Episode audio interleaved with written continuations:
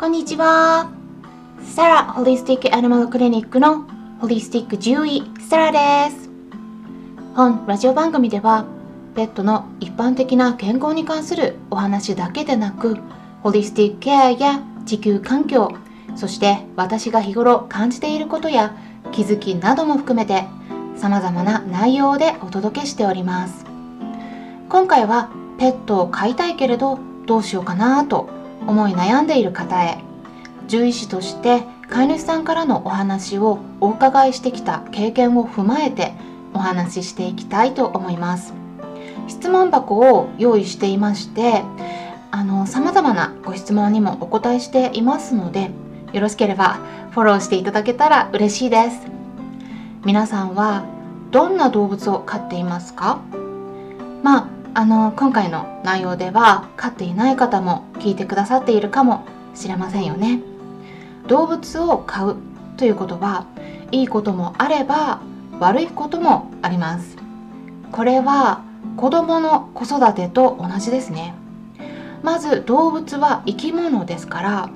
毎日お水と食事を与えていく必要があります。それから毎日まあ、おしっことうんちですね、排泄をしますから、トイレのお掃除とか、まあ、排泄物の処理も毎日の日課になります。まあ、だいたいこれで オーケー かと思われがちなんですが、実はそれだけでは足りません。私からはそれに加えてとっても重要なポイントをお伝えしたいと思います。あの皆さん結構忘れがちなポイントがあるんです。言われてみれば、あ、そうだなってわかるんですけれども、それはですね、動物にも心があるということです。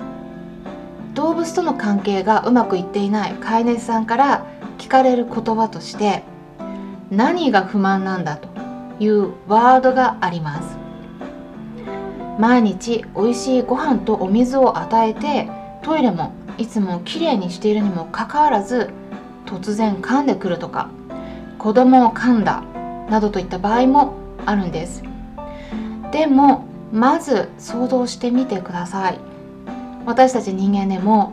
ずっと同じ部屋にこもりっきりの生活をしていたら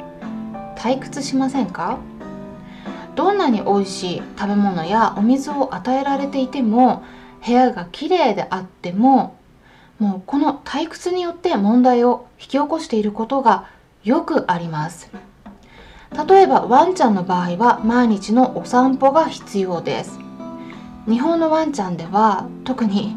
お散歩嫌いな子もまあまあいるんですが、それでもお外に出ないでお留守番の時間がとても長いと、それがストレスになり、家中の家具を壊したり、異物を食べてしまったり、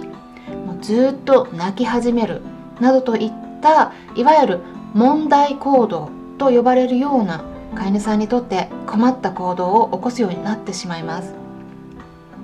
あのこういうのはあのワンちゃんで有名ですが、実はワンちゃんだけでなく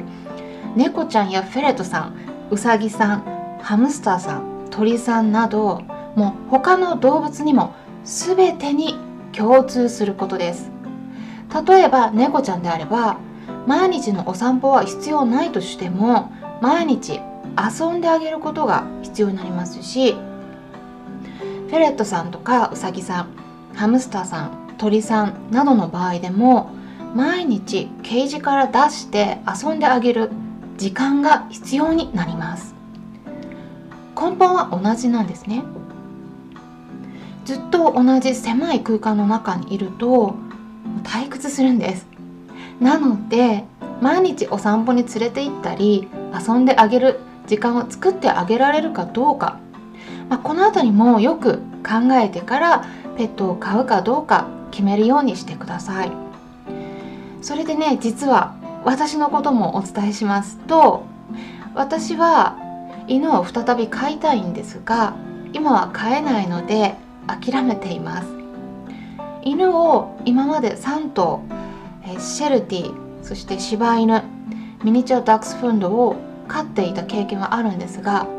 まあね、本当はあのボールダーコリーとかジャーマン・シェパードとかが大好きなんですね。でも運動量が必要になるし、私の場合は日本とイギリスを行き来しているんで、あの一緒に過ごせる時間をあまり持てない中で飼うのは、ね、私と一緒に過ごすことになるワンちゃんの方がちょっとかわいそうだなと思って飼っていないんです。あと動物はいく、いつかあの病気になりますから、医療費もかかります。時間だけでなくお金も必要です。皆さんはどれくらいのお金が必要か計算したことありますか？ペット医療保険シェアナンバーワンのアニコム損害保険株式会社さんからのにせん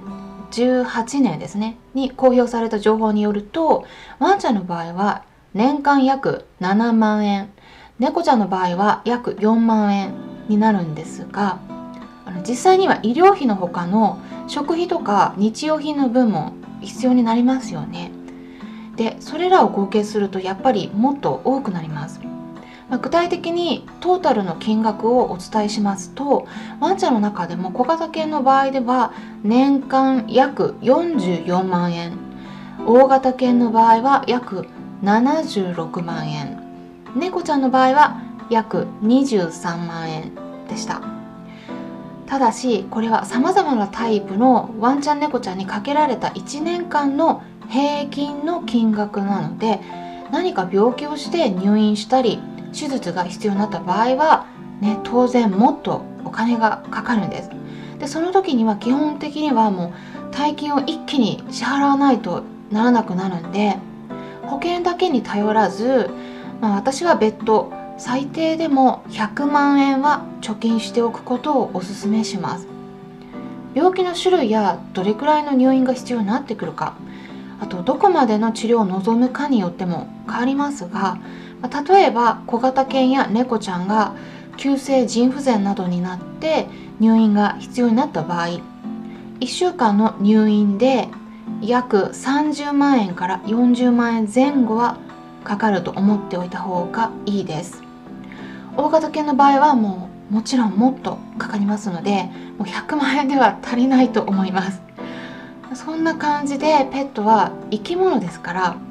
病気になることもあるし、もうそうなった場合は看病も必要になりますよね。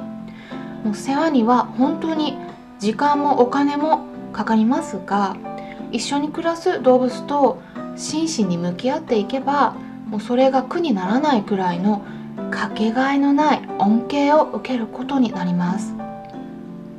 これは動物を飼ったことのある方にしかわからない感覚なのかもしれませんね。あとは子育てをする喜びに近いのかもしれないです。